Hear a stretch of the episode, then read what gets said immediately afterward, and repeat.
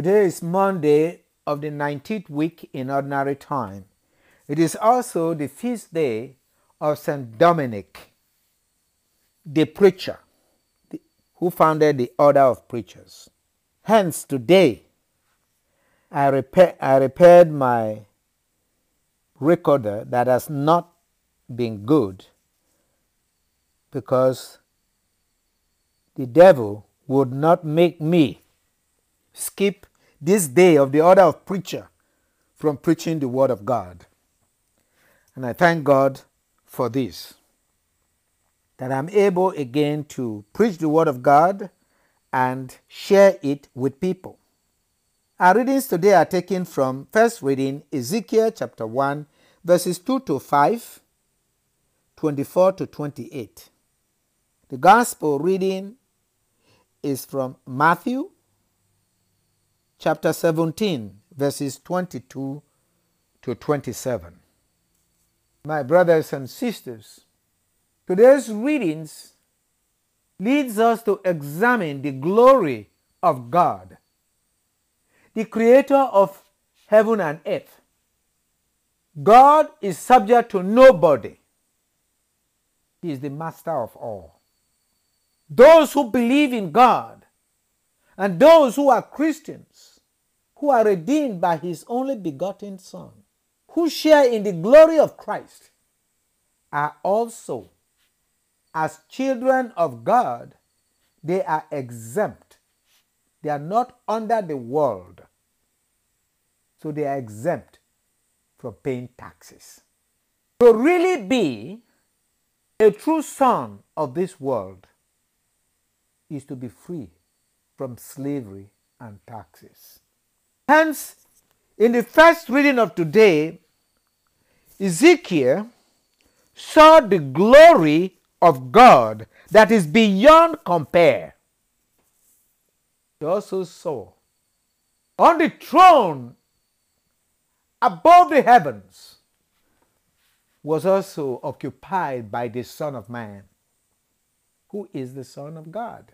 Even though Jesus became human, he did not cease to be the Son of God. The humanity of Jesus is, a, is the loving act of God to set us free, to ensure that we are God's. So the taxes we owe is our very life that we owe to God. And once we are children of God, we owe no taxes to anybody. But yet, when God decided to become man, he has come to teach man how to become God, how to be like the children of God, how to be great. And greatness is in humility. That the flesh of man that he created in his image and likeness was created to be good. So even though the king of Israel was exiled, he still should know who is his God. And the children of God cannot be enslaved. God will come and set them free and restore our beauty. And that is what Christ came to do for us.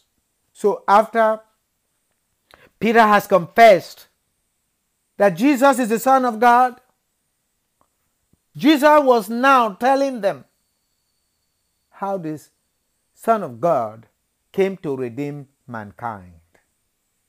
Through his teaching and action, he told them in the gospel reading of today that the Son of Man is to be handed over to men and they will kill him and he will be raised on the third day. That last thing they did not understand went over their head. Restoration is going to come out of ashes. There is no forgiveness of sins except by sacrifice. Something must die. But they did not think that the Son of God could die. But the Son of God has become man. and so has come to teach man how to be son of God through his suffering and death. They were sad. And then the tax collector came and asked Peter, Simon, does your master pay the toll and the temple tax? And Peter said, Yes. This is one of the instances in which the scripture will say he did not know what he was saying. For when they came into the house, Jesus did not allow him to speak before confronting him. He says, Simon Peter, what is your opinion, Simon? From whom do kings of the earth take tolls or census tax? From their subjects or from foreigners? When he said from foreigners, Jesus said to him, Then the subjects are exempt. In our hearts, when we give our hearts to God to do the will of God, we are free of anything. Therefore, the spirit with which we pay taxes, he said, we live in the world, but we are not of the world, is the spirit of love for God. By humility, we bring people to God. Of course, in humility, we see that God gives us what we give to the world. And He says, But that we may not offend them, go to the sea, drop in a hook, and the first fish that comes up, open its mouth, and you will find a coin worth twice the temple tax. Give that to them for me and for you. God will provide. Abraham told Isaac. He did not refuse to kill his son Isaac. But when Isaac says, Where is the ram? He says, God will provide.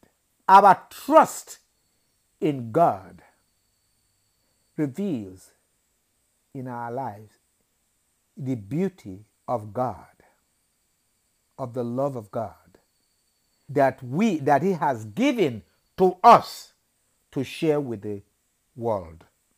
Let us pray for the church.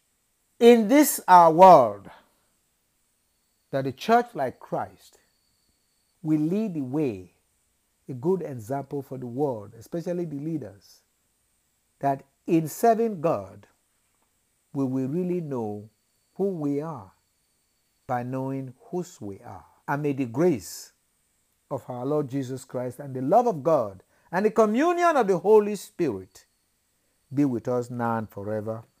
Amen.